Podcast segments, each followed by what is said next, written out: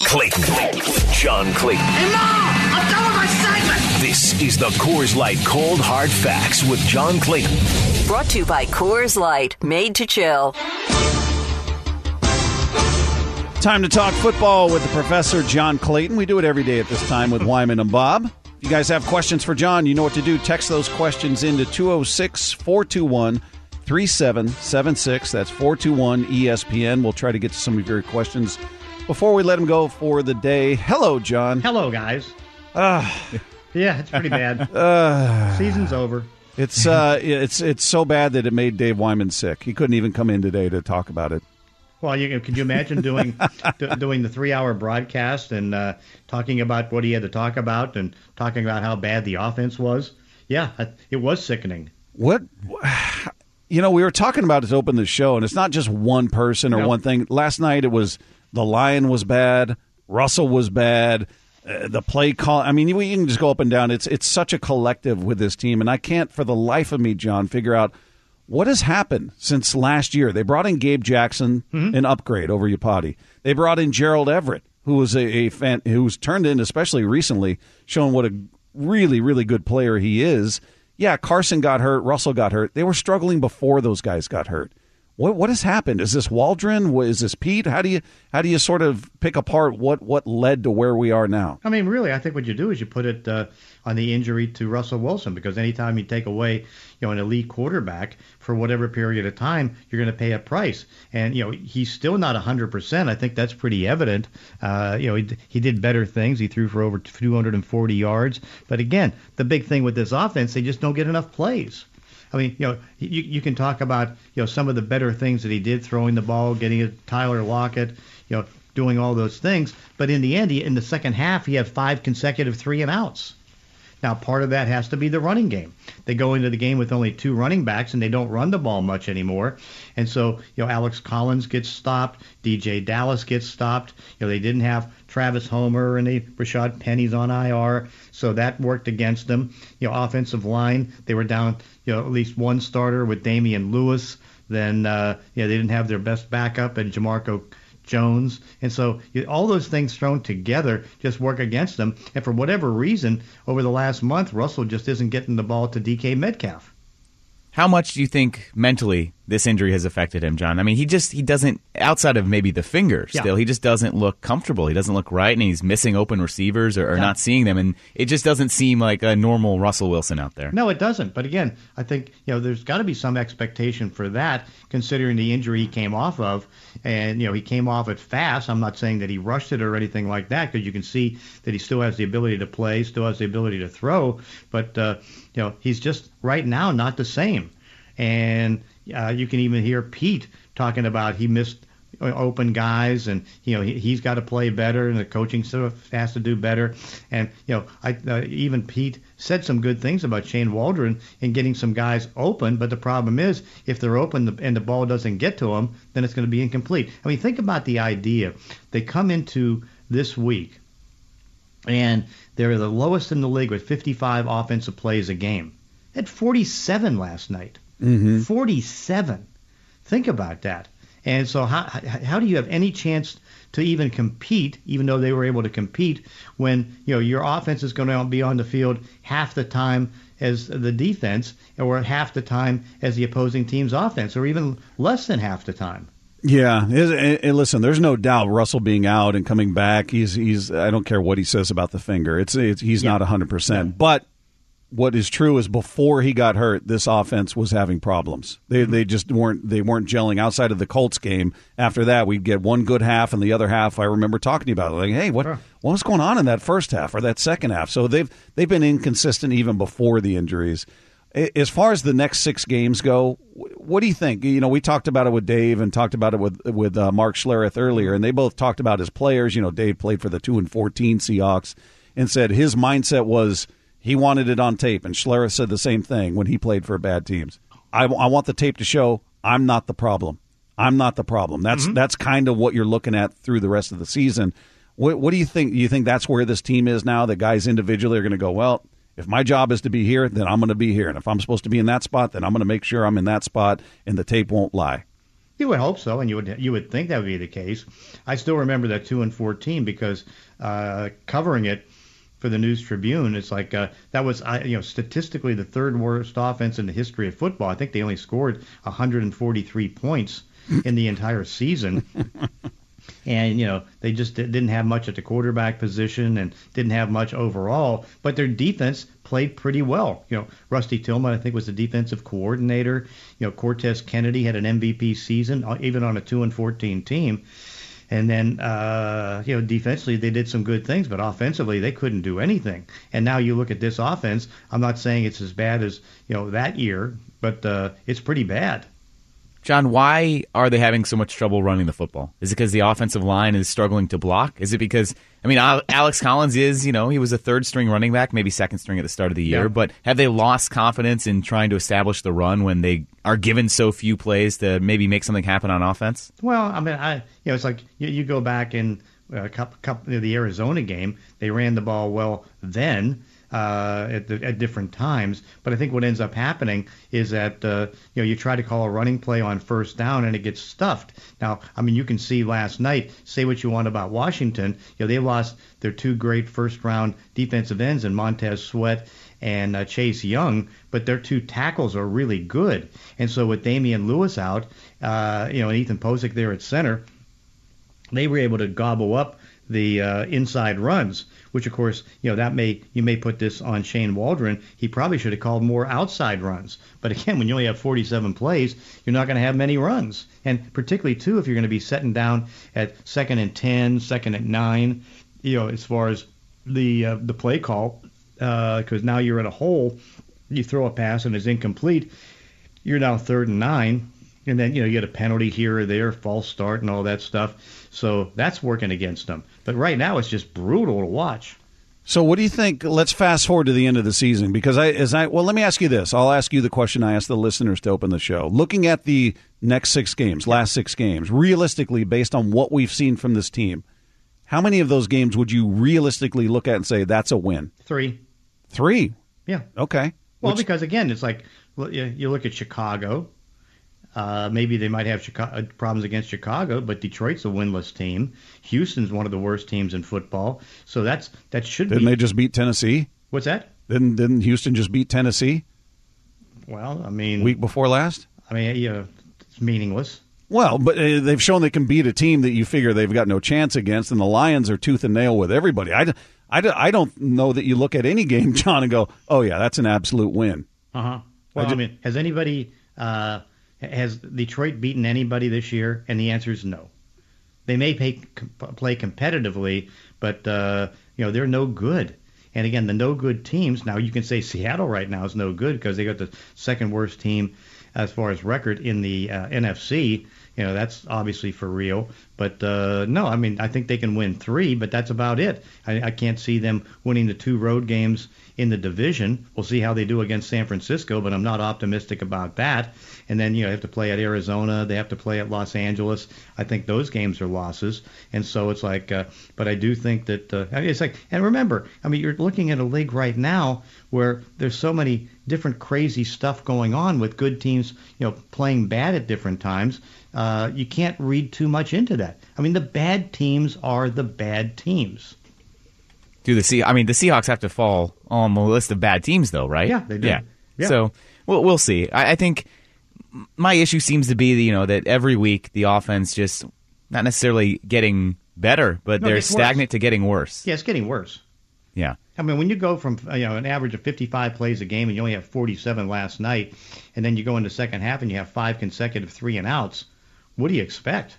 So I know that I know the danger in, in going up tempo when you're having trouble even staying on the field. But Russell Wilson mentioned it after the Arizona game that he liked when they were in that two minute stuff, and that's Yeah. when the offense moved well. At this point, I mean, you just you, you try anything because whatever you're trying to do right now, lining up and, and running or having a set offense isn't Mm-hmm. working.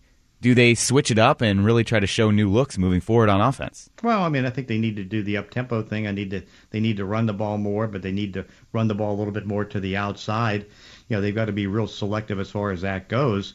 Uh, but I think the uh, up tempo thing still is there because that's what Russ can do. The only problem is when you take uh, two of your top six offensive linemen and take them out of the mix, you know that's a problem because again it affects the blocking it affects you know the run blocking and everything else so that's that's a that's a big issue How, how much of the O line issues do you put on Solari this year? Not much. I mean, I think he's a great coach, and you know, it's like uh, you know, it's like you, you can only coach so much. I mean, again, you know, I think there's you know, because again, injuries have played uh, a part in it. You know, Brandon Shell's missed some time at right tackle. You know, Duane Brown's been uh, banged up. Uh, you know, Ethan Pocic didn't take over until about mid-season, and so you know, the I I think you know Solari is a great coach, but the problem is nothing's clicking. What and was- again, so much of it has to go to the fact that you have an elite quarterback that's you know out for three games and then not playing well for the other three. So yeah, along those lines, I mean, should they be trying to drop more short passes, intermediate passes, and, and kind of quick tempo things for, for Russ to get back into a rhythm? I mean, on that on that touchdown drive, the first touchdown drive, we saw everything that I think we expected this offense to be. Right? We saw Right. some runs, we saw passes to the tight ends. It was a great touchdown pass squeezed Mm-hmm. into Gerald Everett. Is there a way to kind of get everyone on the same page and say, look? This is going to have to be the offense until you can establish that deep shots are there and the line gives you enough time to take deep shots. Yeah, and of course, I mean, you know, they got you know at least two deep shots to Tyler Lockett that looked pretty good, and one to Freddie Swain. Uh, but uh, yeah, but yeah, I think that they they've got to minimize the deep shots because you know there's more chance of it going wrong than good. I mean, one thing that's at least positive, except for that you know the two point conversion at the end. You know, Russell hasn't thrown many interceptions. That's encouraging, not like last year. But uh, yeah, I mean, he, I think that he still has that tendency to want to throw the ball deep, and that can get you in problems.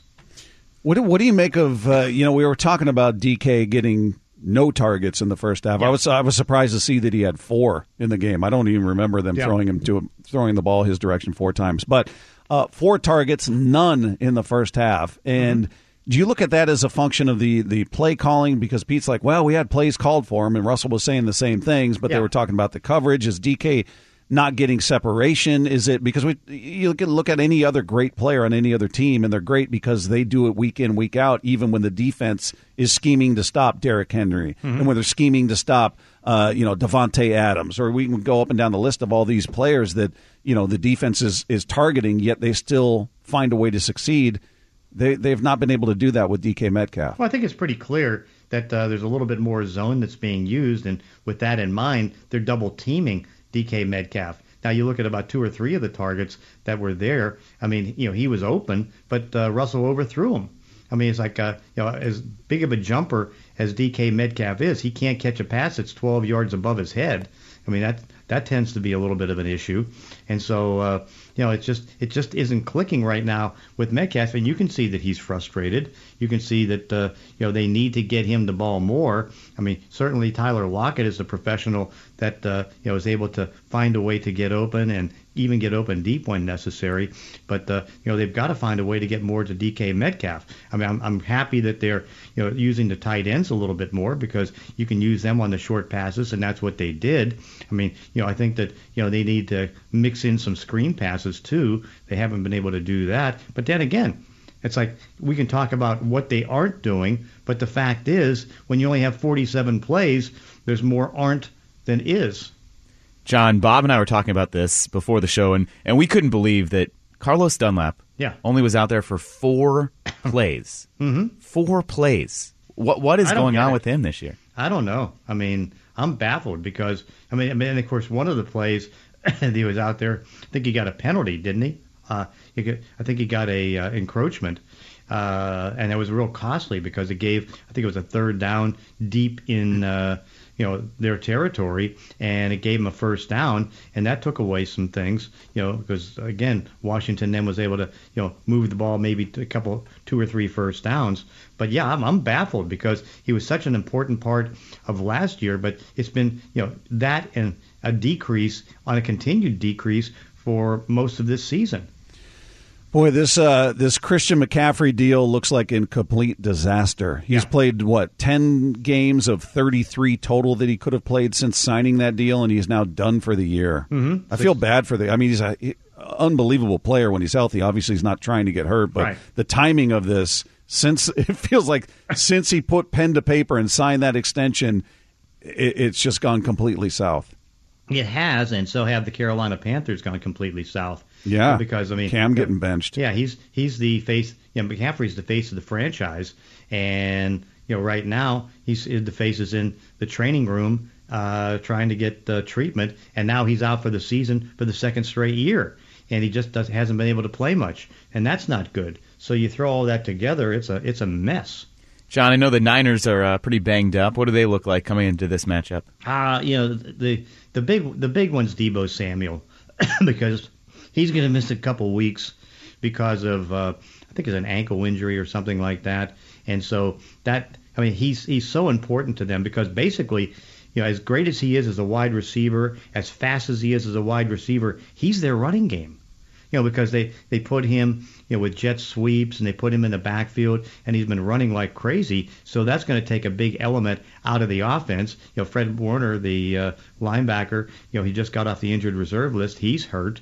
So that's not good. And again, 49ers continue to have a whole bunch of injuries. That's something that just hasn't changed. But right now, they're playing decent football. They're in a position to make a playoff run. And, you know, and again, it may only be nine wins that they get, but, you know, you can have one or two teams, I think, with nine wins in the NFC.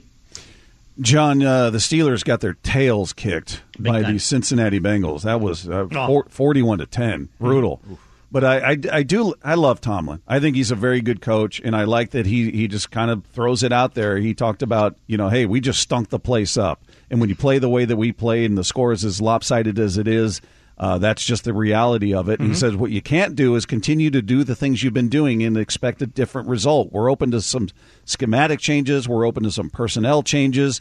Uh, he says he doesn't think they're going to be drastic, but probably more subtle, but hopefully significant in a positive way. So what what kind of changes could that team make, or are they just a banged up older team that just is not going to be much better than what we've seen? Well, they're so much younger on the offensive line, but the offensive line's been terrible. You know, Ben Roethlisberger had a bad game. Uh, they, you know, they, they still have Najee Harris. They're a little bit thin at the wide receiver position. Their defense couldn't stop the run, and now we find out that T.J. Watt is on COVID-19. We don't know if he's going to be able to play this week, and so there's um, Joe Haden hasn't been able to play. I mean, it's just all falling apart to a point right now where you know it's like as uh, Mike Tomlin says, it's that time to put up or shut up. And right now, uh, if they don't put up, they're going to have to shut up. John, you know, the Seahawks have been criticized now because, okay, this pick for Jamal Adams is going to turn into a top five one for the Jets. But the Rams, They'll they have it up. traded, yeah, they have traded everything. The Rams Yeah. have traded everything for this season, and here they are. They've lost three straight. Their defense has been porous, giving up nearly 30 points a game in these losses. Mm-hmm. How much pressure is there on on that staff, on Sean McVay, if they don't get this figured out this year? Well, I mean, it's not it's not like he's going to lose his job or anything like that. I mean, you know, he could put himself in a position because it's Sean McVay that uh, you know because I know a couple years ago. Uh, you know, at the year after the Super Bowl, he was thinking about getting out of coaching, and right now, I think there's a lot of pressure on him uh, because you know the play calls aren't as good as they normally are, even with Matthew Stafford. You know, Stafford's the better quarterback than Jared Cook, uh, but uh, or Jared Goff. But also, what you're looking at is that uh, you know they they're in a position right now where they're just uh, you know they're just not functioning well. I mean, Odell Beckham Jr. has hardly done anything. You know, they don't have a running game that's worth anything. I think their offensive line, and I know that you know yesterday. Sean McVay kept on talking about how thin they are on offense. They don't have much depth, and they're paying a price for that. John, I'm sure you were excited to hear that Urban Meyer said he's got no interest in taking another head coaching job in college and remains committed to rebuilding the Jags because Oh, he. Mm-hmm. he at one point called Notre Dame his dream job. So everybody thought, you know, now that Kelly is leaving for LSU, that Urban Meyer would be interested in the, the Notre Dame job. But sound at least he's he's saying the right things right now. What do you think? He's saying the right things, except if you're going to be a Jaguar fan and you're watching the team, you know, because it's terrible.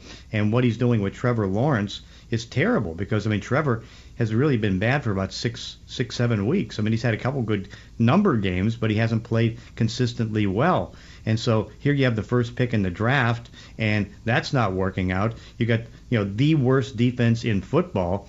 That hasn't been fixed. He's played a part in that because he's played a part in you know getting the guys that are on the roster. So that hasn't worked out. But uh, yeah, it's it's just a mess right now. And you know you would wish that uh, he would step down, but of course somebody's making like Well, you would wish. I would wish, Yeah. yeah. You know, he's making like uh, eight nine million dollars a year, so that's not happening. But uh, all I know is that they're not going to win with him. Oh, yeah. I, I think there are probably some Jags fans wishing he'd he'd take that job as well, John. Yeah, no doubt. Uh, John, I get we probably won't talk to you tomorrow, No. right? We got a short show tomorrow for Cougar basketball, so we will talk to you. What is today? Tuesday, Yeah, was like, Thursday. what day is it? Yeah, I'm thinking yeah. today is Monday, Yeah, but well, yeah, huh, we'll talk on Thursday. we'll talk on Thursday, John. Okay. All right, there you go. If you missed any of today's cold hard facts, brought to you by Coors Light, made to chill. Download the podcast at 710sports.com.